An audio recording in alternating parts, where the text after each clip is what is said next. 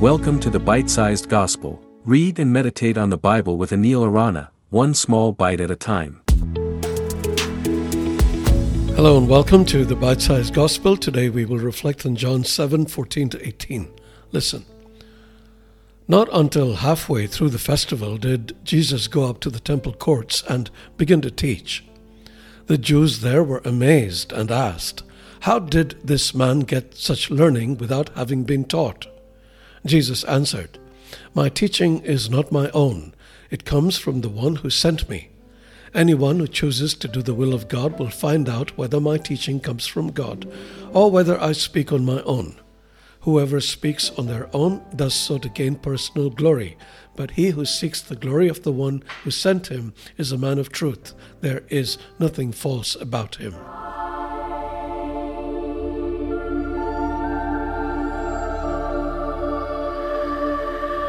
The Festival of Tabernacles, also known as Sukkot, is one of three major festivals in the Jewish religious calendar.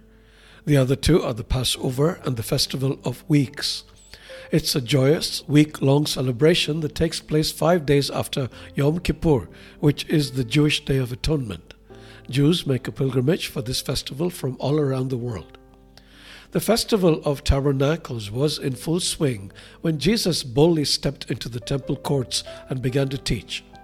The first question you have is probably the one I had. After entering the city secretly, why did Jesus suddenly decide to reveal himself? It seems the right time for him to preach had arrived. Once he began teaching in the temple courts, his public presence made it more challenging for the leaders to arrest him without causing a scene, especially given his popularity among many of the people. In any event, the Jews are astounded by his teaching, asking, "How did this man get such learning without having been taught?" Their question reveals a preconceived notion of how knowledge is acquired and who has the authority to teach. Jesus' response challenges not just the assumptions of his day, but speaks to all generations. "My teaching is not my own," he says. "It comes from the one who sent me." In a society that placed a high value on formal education and lineage, Jesus points to a different source of authority: direct revelation from God. He wasn't a product of the rabbinical schools. His wisdom and authority were divine. But Jesus doesn't stop there.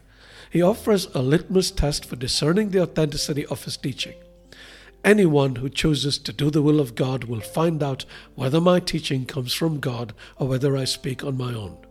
Here Jesus introduces a radical idea. True understanding doesn't come from intellectual prowess alone, but from a heart positioned to do God's will. It's experiential knowledge. When one aligns their will with God's, the divine truths Jesus speaks become self-evident. Furthermore, Jesus contrasts himself with other teachers, saying, "Whoever speaks on their own does so to get personal glory, but he who seeks the glory of the one who sent him is a man of truth. There is nothing false about him." In a world where many sought honor and recognition, Jesus' motives were pure.